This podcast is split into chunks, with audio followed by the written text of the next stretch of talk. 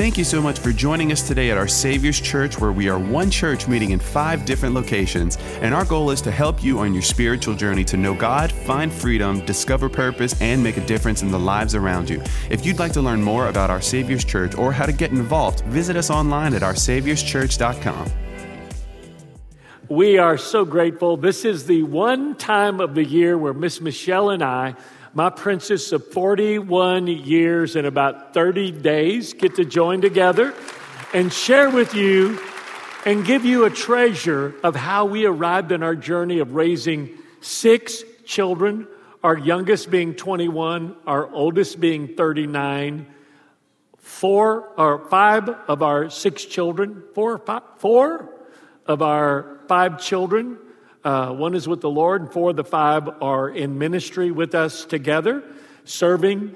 One is preaching in Houston this morning, the church they founded. I prayed with him this morning. The other one I talked to this morning, he was supposed to be preaching in Mississippi this morning. And then, of course, Joseph is here, and Amber Lee is here. Jacob Jr. is in Nashville. So people often look at how you get started. So let me show you a little picture of how we got started. Okay? That is Acadian Village. Smitten. Listen, did I told y'all I had it going on back in the day? That's my Jordache jeans right there with the crease in them. Little flip flops, little shirt. Come on. Y'all know I had some swag. Okay, and there's the next one. That is my princess on the day that I married her 41 years and 30 days ago, and I've kept her smiling just like that ever since. God bless you if you believe that. This is uh, one of our destined trips. And then uh, this is this our is our crew. crew. Uh, all across the way, this is part of our crew and our nephew and niece, uh, Chris and Danielle. That's a great wedding picture that we had with them. And then this baby, tell them who that is. These are our four precious grandchildren. So the oldest one is Eli Thomas holding John Wesley. To the right is uh, Finley Kate, left is Shiloh Addie. That is our legacy right there. All Precious.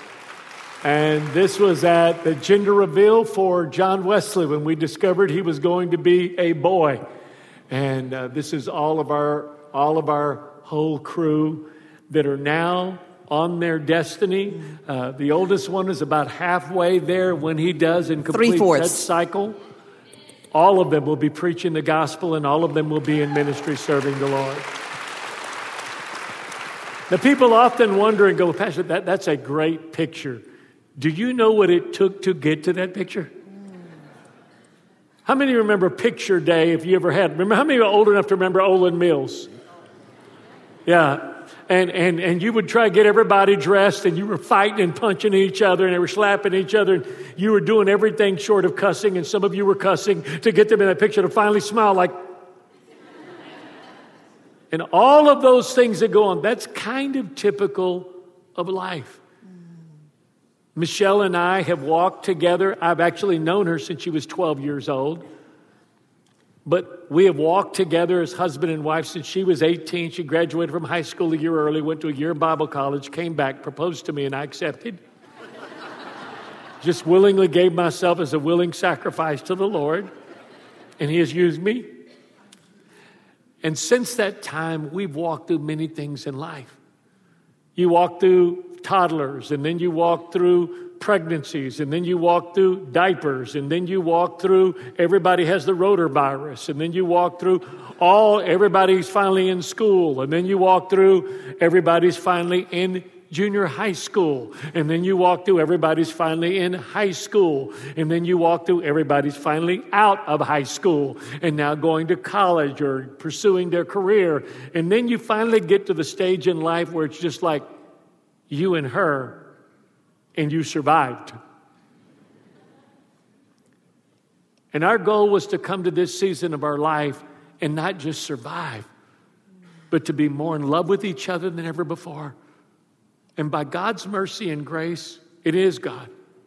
We have the best marriage of anyone that I know, and everyone that knows us knows we have the best marriage. And it is God. Because we come from two different worlds. Michelle came from a perfect family.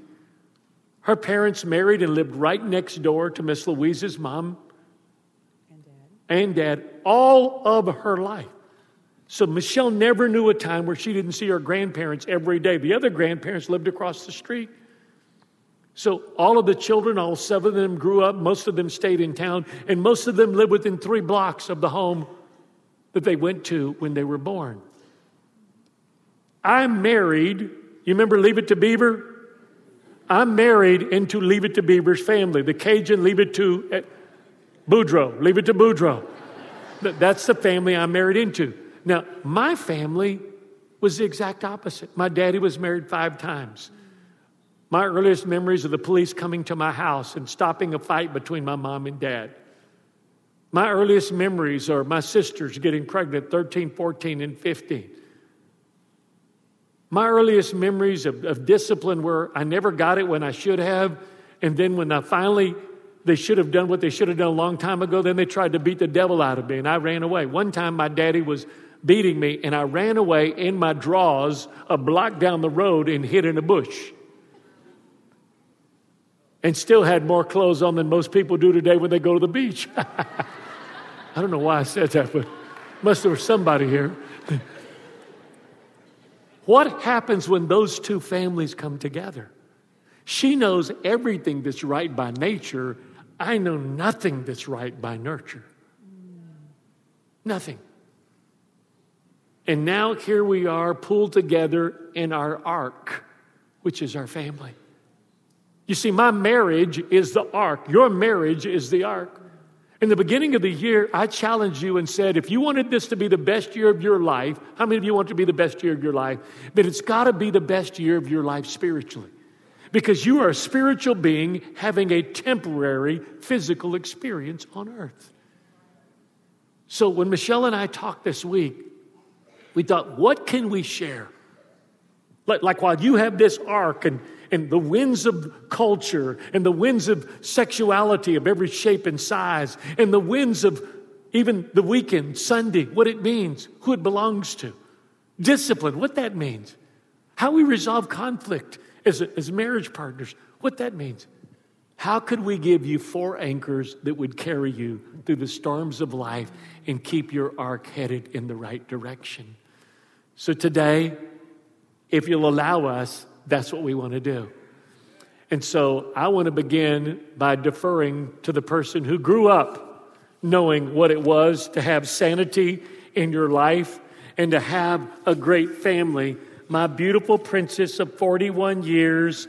And I want to give you the scripture because this is her, and this is her family, and this is her grandparents and great grandparents for generations. Psalms 92, verse 13 through 15 says this Planted in the house of the Lord, they will flourish, flourish in the courts of our God. Growing in grace, they will still thrive and bear fruit and prosper in their old age. They will flourish and be vital and rich, fresh in trust and love and contentment. They are living memorials to declare that the Lord is upright and that God Himself is faithful to His promises. Now, before she speaks, I want to lay one more little minute groundwork. The way you parent, the way you do marriage, what you do with your money, what you do on Sunday is either determined by what this says or by what culture says. The less that people have honored this, the more they've devalued the Word of God, the more they've elevated the opinion of others. So today's goal is to take this and do this. Why? Because this is always changing. This is always changing. This heaven and earth will pass away, but God's word and God's standards will never, ever, ever pass away. I love when Pastor Jacob asked me to speak about this passage because it's one of my foundational passages. There are precious promises in the Word of God that I hold fast to for a lifetime, and being planted in the house of the Lord is one of them. When it says, those who are planted will flourish, that is a promise, but it's also a choice because we choose to be planted or not. We're all adults in here, and we all have a free will, and we all have choices. So, for those who would choose so wisely to be planted, you will flourish. And this is why. Because when you're planted in the house of God and you're in a good season, your life is filled with purpose, and people are on your radar who have great need. They're coming into the house of God because they're bringing needs with them, and you get to encourage them, and you get to be life to them and be the hands and feet of Jesus to them.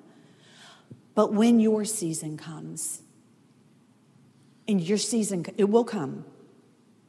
Life affords us all the good and the challenging. And when your season comes and you're planted, you're on the radar of healthy people who are planted in the house who see you and they become the hands and the feet of Jesus to you.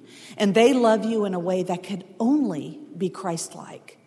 And I want to give you a visual of what planting means. We recently, a couple of months ago, Pastor Jacob and I were in Israel. I'm a gardener. It's what I do as my hobby and my passion. He's a hunter. It's what he does with his. He doesn't even care for gardening. But we're in Israel, and we spent a day with this guy whose doctorate is in horticulture and agriculture. And the Israelis have come up with this crazy, effective um, technology where they have these really thin solar panels that go above greenhouses, and they're producing three times the yield to compensate for world hunger that's about to hit everybody. So they're ahead of the game on this, right? So they're trying to implement this worldwide. Well, we get back to the hotel. We were so impressed with what they're producing. Get back to the hotel, and Pastor Jacob goes, Baby, we need to bring this to Malawi, Africa, where we have 21 villages. You'll hear about that later. But it's an organization we've been a part of for 12 years. It's where there are gogos, which are grandmothers. So a gogo would be 65 till you die.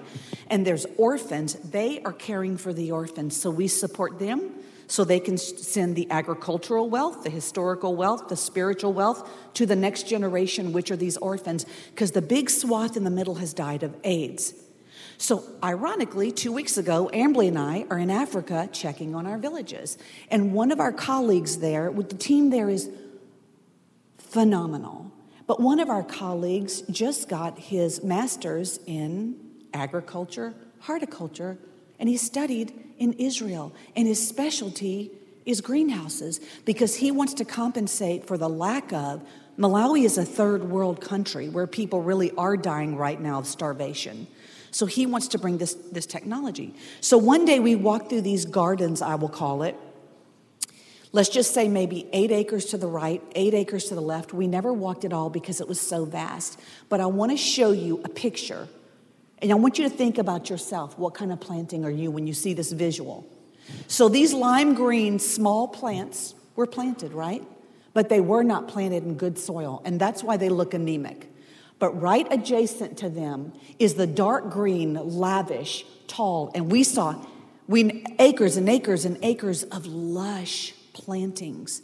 Y'all, these plantings were planted by grandmothers they don't have electricity, they don't have those kind of tools. They have a little garden hoe, but there's thousands of them. And they are preparing for their future because they have, this is a sustainable life for them to stay alive. They chose to plant. Your choosing to plant determines your sustainability of your life and the life for you, for your children, and your grandchildren. When we sang that song, The Blessing, I cannot help but breathe in that blessing for my family. I speak every one of my children's names when we, when we sing that song, and I apply it to my family. But you know what? I only heard that song because I showed up this morning. I can only encourage myself because I've chosen to be planted in good seasons and bad seasons. Y'all, I've dragged my children to church to be planted like you drag your children. Do you think my children, because they were pastors' kids, like coming to church any more than your children may on some given day? Especially when they're teenagers? No, but it's a choice because the Bible says those who are planted will flourish. We live a flourishing life today because we have planted up because of that, we have friended up. The people in this room are who we choose to do life with. Not perfect people, but because they've chosen to be here, it tells me that they're purposeful people. Stay planted in the house of God. It is a precious promise. Hold fast to that for you and to your family. How many of you know of people that either were related to someone or know someone who passed away during the COVID crisis? Raise your hand. How many of you can say with me, who sent COVID? Okay, let me help you. It didn't come from this world, okay? I'm not talking about China. Who sent COVID? Who comes to steal, kill, and destroy? It comes to steal and and Jesus said that. The devil comes only to steal and to kill and to destroy, but I came that you might have life and have it to the full. How many of you are thankful you or ones that you love didn't die with COVID? Raise your hand. Okay, look at me. Don't get too busy rejoicing because that's the second thing the devil comes to do. The first thing that he comes to do is steal. Steal. During COVID, from 2020 in March, 50% or more of the people that regularly attended church on Sunday 24 months later did not. Do you know why? They weren't killed, but the devil stole a priority of honoring the Sabbath as God's day, and he claimed it from being God's day to theirs. Our grandparents called Sunday the Sabbath. Our parents called it the Lord's Day. This generation calls it the weekend. Listen carefully to me, and those of you that are watching at home, I'm not mad at anybody, okay? And the church is doing financially well. But the greatest ploy of the enemy is to get a sheep away from the flock and away from the shepherd. Because when he gets you away from the flock and he gets you away from the shepherd, he's got you. He's got you. Do you know why so many people, the suicide rate went up? People were out of fellowship. Do you know why ODs went up? People were out of fellowship. Do you know why more divorces happened? People were out of fellowship. Do you know why people now are medicating more than ever before? People were out of fellowship. I'm going to show you something. Michelle's family, half of her grandchildren, the grandchildren of her parents, are in ministry. All of her siblings, four, uh, five of the seven have been in full time ministry. But that happened because one day her father, who was very, very Catholic and went to Mass every day of his life, that's where he met her mom. They both went to Cathedral Carmel, and at fifth grade, they liked each other, would see each other at Mass. They got married when she, mom was 18, he was 19. He's an only child, and they had seven children. Just go ahead, go, wow. Okay, seven children. It became overwhelming for him, and though he feared God and loved God by the tradition that he grew up in, he didn't really know the power of God. And so he began to struggle with addiction. And when we're under pressure, we're all going to go to something for help. You're going to eat, you're going to be angry, you're going to drink, you're going to worry, you're going to work, you're going to check out and go do your favorite hobby. All of us are going to do something. And he drank. And finally, Miss Louise, Miss Michelle's mom, said, I'm done. I can't do this anymore. We have seven children. And she moved out and moved in with her sister, the Stomas. Divorce was going to be the inevitable outcome. And one day while he was leaving Mass in the morning, knowing every day that he went, but he still couldn't get free from alcohol, he pulled in a startup church right down the road from Cathedral. It was a church like ours. And he knocked on the door and he said, Is there anybody here that can help me? I want to do what's right, but I can't stop drinking. My wife and seven children are separated from me. And a pastor took him, led him to the Lord, prayed for him. He got delivered from alcohol, baptized in the Holy Spirit. He went and got Miss Louise, brought her back that night to a meeting. The same thing happened to her. They reconciled, and today all of their children are serving the Lord, the majority of their grandchildren are in ministry preaching the gospel. I have one question for you What happens if they're not planted in the house of God? What happens if they're not planted? And so I did a little survey this week. I called some of the most amazing people in this church and I asked them this question.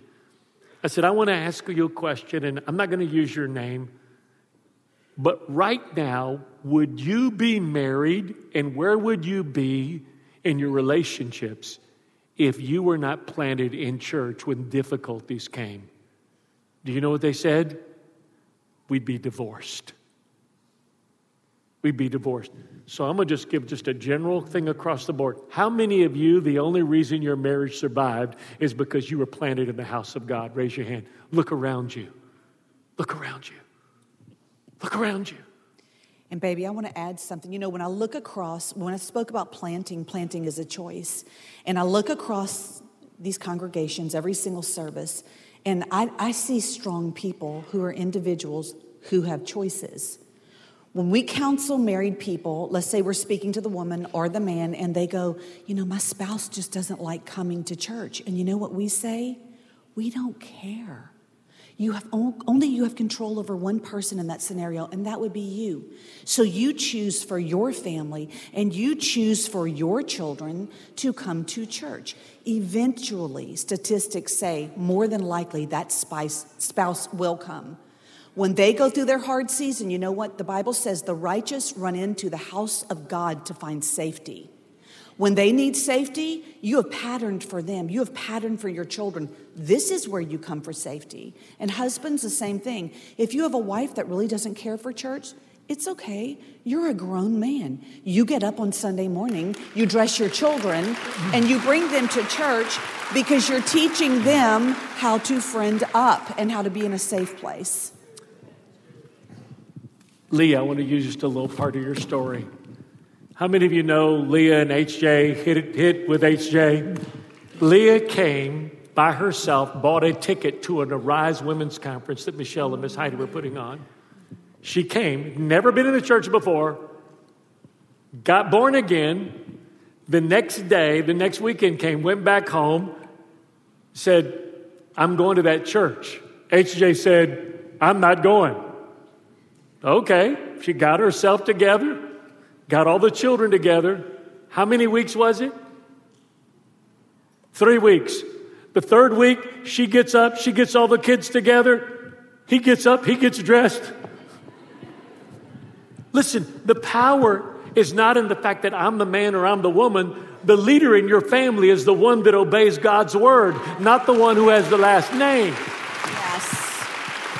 Suppose she had said, well, uh, I mean, I'd like to go, but I mean, my husband's not going. So I guess that I shouldn't. Stay planted in the house of God. And those of you sitting at home that aren't in jail, Get your butt in church. Quit sitting at home. That's where the enemy wants you. You can't get what you get at home right here, and everybody in this building is clapping. Come on, clap and let them know that's true. It doesn't have to be our church, any church that preaches the Bible. Get there. Okay, we got a lot to share. Number two, the, the power of identity. The first one was the power of plan, the second was the power of identity. How many of you remember hearing this when you were growing up? Boy, there's a lot of peer pressure out there. You know what peer pressure used to be? Five of your closest friends. You would hear people say something like this go, Hey, how's your son doing? Well, he started hanging around with some bad kids at school. You know, it's three bad kids, and he just got around them, them Aranza boys. You know how they are. Watch this. Do you know what peer pressure is today? Five million people you follow on social media. At least you knew the reality about the three to five people that surrounded you at home, for the best of your knowledge. Do you think you actually know the reality of all the fake lives and fake faces and fake fillers and fake everything else on their body that's being put out on social media? It's all a lie. It's all an image. And so, because of that, that becomes an influence. Psychologists have come up with a new word called social contagion. Social contagion. There, when Michelle grew up, y'all are going to find this hard to believe that this beautiful princess was a tomboy. How many girls do we have here that were tomboys? That's living proof of what I just said. Tomboys always grow up to be the prettiest girls. Her last spanking she got when she was 11 years old, her mama came, her daddy came around the corner, and her and her brothers were playing football at the end of the field of their house, and they were had shirts and skins. And Michelle joined the skins. I was and, recruited, I might add. Her, her, her, daddy came around that corner and saw her with her shirt off at 11 years old, drug her to the house, spanked her, and then, as punishment, made her wear a dress for the next three weeks. now, watch this. Do you know what happens when a girl dresses like a boy today? They look at other people who are projecting something they're not because it's all an experiment, because none of them know what it looks like at the end. And do you know what ends up happening? They begin identifying themselves by their emotion. How do you identify your children when millions of people in culture are telling them something different than you? I want to tell you how. It's right in the Word of God. In Matthew 3 13, you've heard me say what Jesus modeled, Jesus meant. Watch this. Then Jesus left Galilee to come to Jordan to be baptized by John. And when he waded into the water, John resisted him, saying, Why are you doing this? I'm the one that needs to be baptized by you, and yet you come to be baptized by me? Jesus replied, It's the only right to do all that God requires. Then John baptized him. Now, watch this. As Jesus rose out of the water, a heavenly realm opened up over him, and he saw the Holy Spirit descend out of heaven and rest upon him in the form of a dove. Then suddenly, the voice of the Father shouted from the sky, saying, This is my Son, this is my son the beloved, my in one moment, do you know what God did? He named him, He claimed him, and He blessed him. Look right here. Whoever names, claims, and blesses your children repeatedly is going to be the one that determines their identity. Right after this, if you know your Bible, he went into the wilderness and the devil tried to say, if you're really the Son of God, because the enemy's design is to try to rob you of your God given identity. Let me give you one little quick story that will help you see this so clearly. It illustrates so much of what we walk through specifically with our boys. Amberly has been easy, but with the boys. We had a big backyard, and so we lived over across the street in Chelsea, and the boys always played football, and every boy in the neighborhood, if you have five boys, they always gather at your house, and a football or a basketball game breaks out.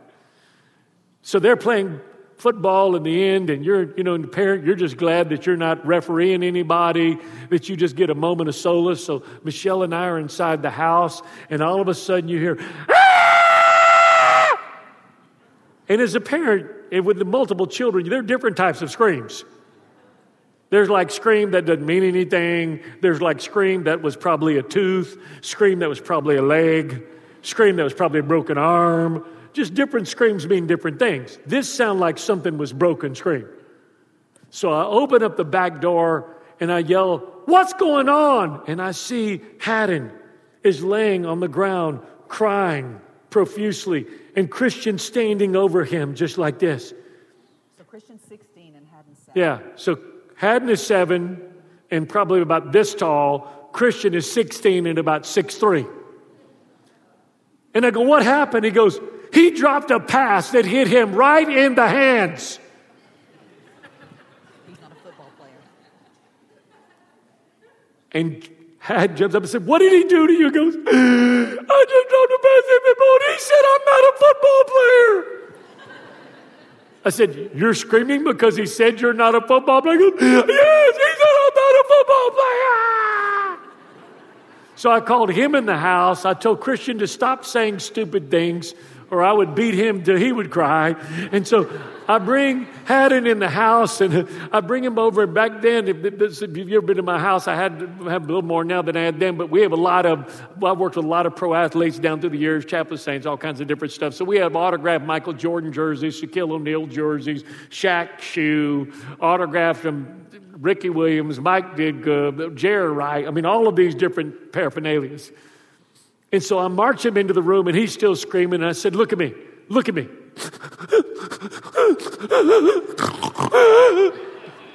I said, Listen, listen. Who is Christian's daddy? He goes, You are. I said, Who is Jacob Jr.'s daddy? He goes, You are. I said, Who is Joseph's daddy? He goes, You are. I said, Who's Wesley's daddy? He goes, You are. I said, When we started having boys, I started praying God would give us a football player. Jacob Jr. was a basketball player till he discovered gar- girls and guitars. Christian was a hockey player, a great hockey player, and a basketball player. Joseph was a soccer player till he discovered a guitar and girls. Okay, Wesley was a soccer player. And I said, But son, when you were born, we finally got a football player. I said, You see all these jerseys right here? He said, uh. I said, You know who knows these players? He goes, You do. I said, Do you know who used to be the chaplain for the Saints? He said, You were. I said, So I've been around football. I played football. I've seen people play football. And son, you are a football player. Now I want you to say this I'm a football player. I said, So say it like you mean it. He goes, I'm a, I'm a football player. I said, Say it like you mean it.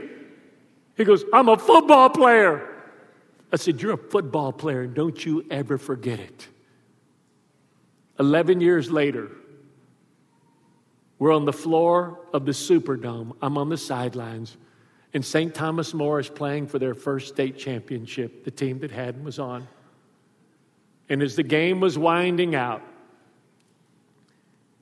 and finally it goes down to zero, and they begin running across the field. I run out and I grab him and say, Son, you are a football player. Aren't you glad you listened to your daddy? Look at me. As culture tries to tell your children everything about their identity, it's important that you do exactly what God did for His Son. You name them, you claim them, and you bless them over and over and over and over and over and over and over and over and over and over and over and over. They will change, but this won't change. And I want to say this to the parents. You know, there's something so odd to me that's happening in this day and age. You have parents who didn't get something from their parents that they need, and now they're trying to get it from their children. I'm dead serious. And you see parents following their kids. And whatever their kids are doing, the parents are following. And the children are manipulating the kids. And the parents are dishing out phones and money and cars. And the children are running the house. Y'all, I had six children. I have five very strong willed boys we really didn't even care what they thought because we have a high calling. I'm called a parent, and my job is to parent because I see further down the road than they do. And if I parent them correctly, one day they will see what I see. And they may kick and scream the whole way, but it's okay because I know better and I love deeper. One of the things that Michelle loves to say is, I don't need to be my child's friend. They have a bunch of friends. They only have one mama and one daddy. Friends will change. Mama and daddy aren't going anywhere. 100%. And I want to add to that, it, honestly, if you do it right, and y'all, we fumbled a lot along the way. It wasn't this easy journey, but we just never gave up. We never quit. But if you do it right today, on any given day, every single day, every one of my adult children call me and him a minimal of three times. We are now their best friends because now we can be friends with them. They're adults. It's the best thing in the whole world. You earn the right by you, the way you raise your children to decide if they want to be your friends yes. when they get older. Yes. We, we, went, we went to, we have a, a camp on the pavilion, so we went to our camp the other day okay? Just like, like just to get a little breathing space, like, like a, a little love fest, just like to get away. Because okay. they're up on us. We get ready to leave. Joseph goes, Where y'all going? Oh, baby, we're going to the camp. It's 28 minutes away. I mean, what about us? I'm son, you got a wife and kids. Why don't y'all just figure that out? I mean, you got your own house and everything. Amberly looks at us. Are y'all really leaving? She's 21. She's like, Y'all just going to leave me by myself? I would have loved if my parents left me by myself. We literally, we go, we're driving there. Haddon calls, what are y'all doing? Well, baby, we're, we're going 28 minutes away from our home to, to the, the camp. camp. Well, what are y'all going to do there? Anything grown up adults with a marriage license want to do. How about that? Look at me. If we would have tried to play down to their approval and try to find our value and significance in them instead of taking God's word and telling them who God said they were and doing the hard job that God called us to do, we wouldn't have the relationship that we have right now. We're long ways away from perfect but I thank God we understood number four, which is the power of boundaries and discipline. Why are boundaries and discipline so important? And why are they so hard to do? Maybe you feel like, Pastor, if I let it go, then maybe it'll get better with time. Do bills get better with time if you don't pay them? No, they just come and cut off your lights. You can ignore it all you want to, but one day you're going to get cut off. Proverbs 13 24 says this If you withhold correction and punishment from your children, you demonstrate a lack of true love. So, prove your love. Come on, say it loud. Prove your love. And be to. to why do we discipline our children? Why do we discipline our children? Why do we spank our children? And I'm going to talk about that in just a moment. For some of you, time out. Gurus people. Here is the fruit of discipline Hebrews 12 11. For the time being, no discipline brings. You remember when parents used to say, This is going to hurt you more than it hurts me? You know what I'd say? Good, then you bend over and give me the belt and we'll both be better off. But it seems, and yet to those who have been trained by it, not, not you, you should have spanked, but you didn't, and now you're doing it in anger because you didn't do what you should have done before you lost your head. But afterwards, it yields the peaceable fruit of righteousness, righteousness right standings with, and a lifestyle and attitude that seeks conformity to. And God's design through discipline is for your children to seek your approval, not for you to seek their approval. Let's say that again. God's design for discipline is for your children to want to please you, not you because of the brokenness of your past and what you didn't get from your broken parents to try to get from your kids what you never got as a child. That's a whole lot better than y'all are responding, but that's okay. Listen carefully. We don't discipline our children so we will love them. They're our children. Come on. ET shows you that if somebody's your kid, no matter how ugly they are, you'll love them. You discipline your children so other people will love them. You discipline them. From discipline, they learn self discipline. And from self discipline, they learn self control. And then they become happy adults. So when the Bible speaks about the rod of correction, I want to clarify this for y'all. So we have all these boys. First of all, you don't reason with a child, you don't have a discussion with your child. Say that again. Well, I'm going to ask you this. You have a brain. When you were young, let's just say younger than 12, do you remember your parents sitting you down and just talking over and over and over, and all you heard was the bobbing head? You didn't even care what they were saying. You didn't have the capacity to even process it. You don't reason with a child. You train a child. You lead a tri- child and you teach a child. So when we're saying the rod of correction, let me tell you what it is and what it's not. We never beat our children. We never left marks on our children. Okay, there was none of that. We had a rod of correction, the paddle, hanging in the kitchen. You got three swats. This is what you got three swats for. And my boy, there's a, a switch that connects the butt to the brain. Because you can say all day long, baby, don't do that. Mama said, don't do that. Did you hear what mama said? Mama said, you're not going to get cookies after dinner if you do that. They don't care. Okay, you swat them three times. It's amazing. It's a miracle. They got it all of a sudden. Okay, they got swats for things like ball face lying, hurting their sibling, or being disrespectful to their parents. That was worth correction. Do you know what a spanking does? You spank three times, they cry, you rub their hiney, you pray for them, and they go out and play, and it's over. It's over. It's like it never happened. And they're happier afterward. When you send a child to time out because you're angry with them or you corrected them, do you know what that child is sitting in the room thinking of? They're thinking about how much they hate you and how mad they are at you and they can't even emotionally process what they're sitting there by themselves doing. It is not productive, I'm telling you. You can send them time out a million times over. Correction is about restoration, not isolation. When you send a child away, God doesn't send us away, He corrects us. The Bible says, Whom the Lord loves, He corrects. He doesn't isolate us and send us away to ourselves my God.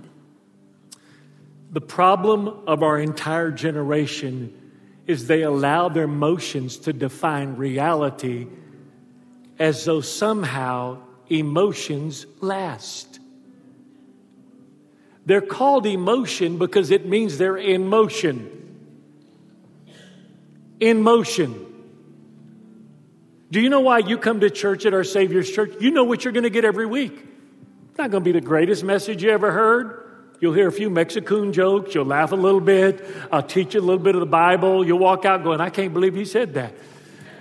Okay? And, and, but, but it's consistent. Do you know what your children want from you? The same thing. They want consistency. Listen carefully to me. A generation of adults that have allowed their emotions to divide, to define their sexuality went from being Okay, polyamorous, one woman doesn't satisfy me, I must need two. Two, oh, that doesn't satisfy me, I must be gay. Oh, that doesn't satisfy me, I must be bi. Oh, that doesn't, sin is never satisfied, y'all. You ever sat down and go, I'm just going to have two beers this time?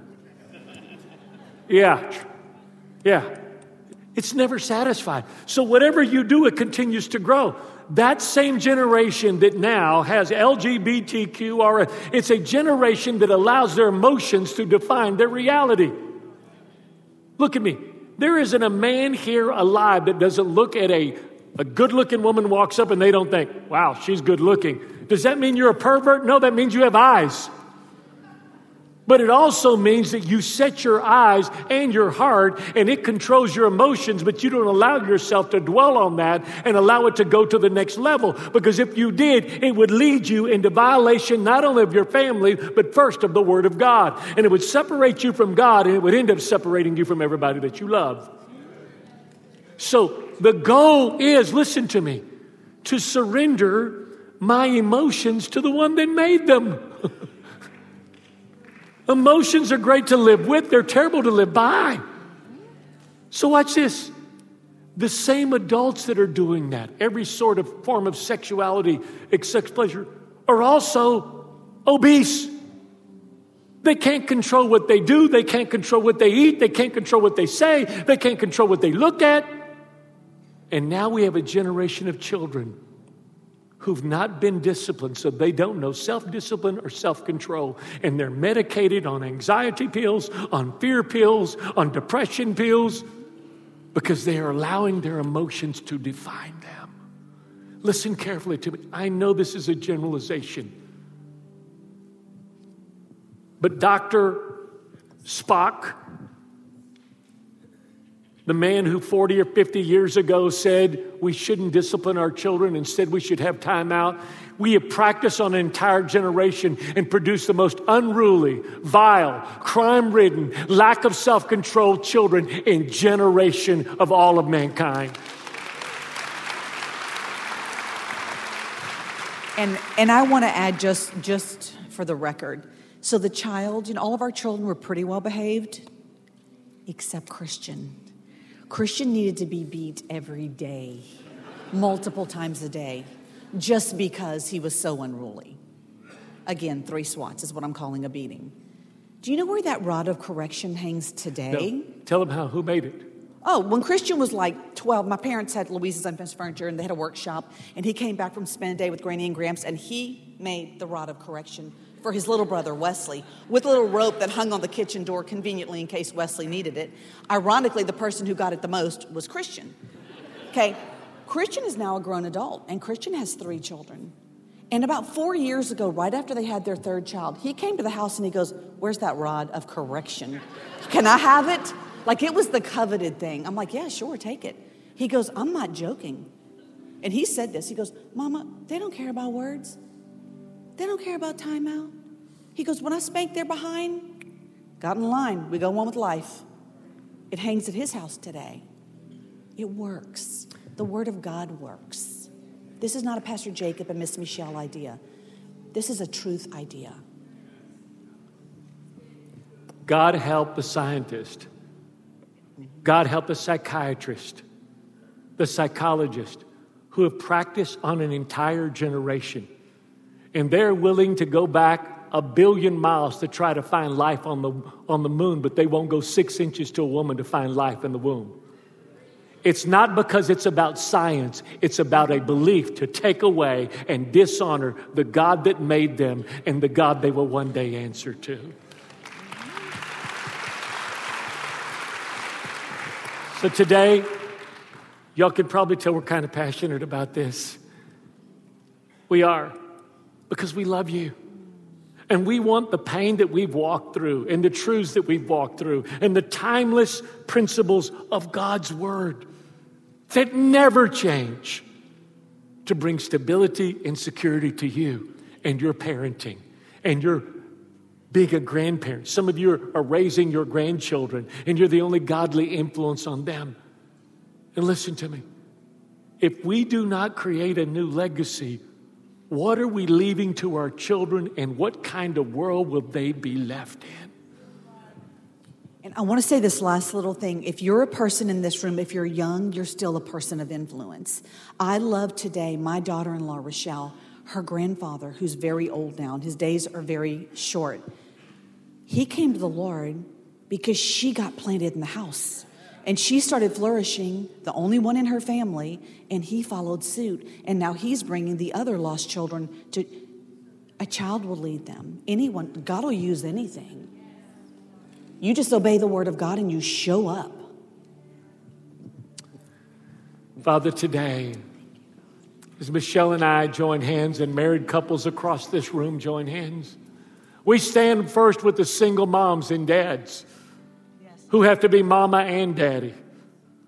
We stand with the grandparents who are fulfilling a role because someone dropped the ball or was incapable along the way because of some ability or disability. We ask you in the name of Jesus to raise up a new standard and let it begin with us, who people who practically take your word for what it says and don't try to water it down or don't try to wash it away because culture says something different. Your word says, Heaven and earth will pass away, but your word will never pass away.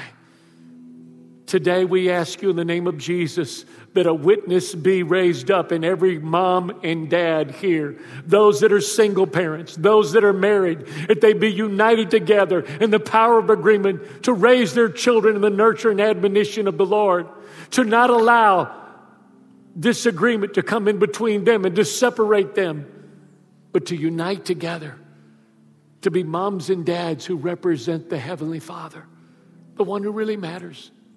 One day we will all stand before you, and it won't be what did culture say. It won't be what did our children say. It will be what did our Father say, and what did He expect us to do. Today, as shepherds, you've asked Michelle and I and all of our pastors on this team to prepare these precious people for that day. Today, we pray we've taken another step towards that.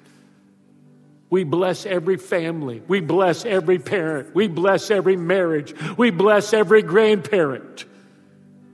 In Jesus' name. Would you stand with me right now? I know each week at the end of each service, we say if you don't know Jesus and you need to be born again, we give you an opportunity. We're going to have counselors up at the front afterwards. But we want to sing this song in dismissal, the blessing over you, over your children, over your grandchildren. The one that we sang earlier. And then we're going to sing one stanza, and you can feel free to go just as you want to go. But thank you for allowing us to be your pastors. Did you appreciate this today? Did you appreciate opening up the cupboard of our heart and sharing with you?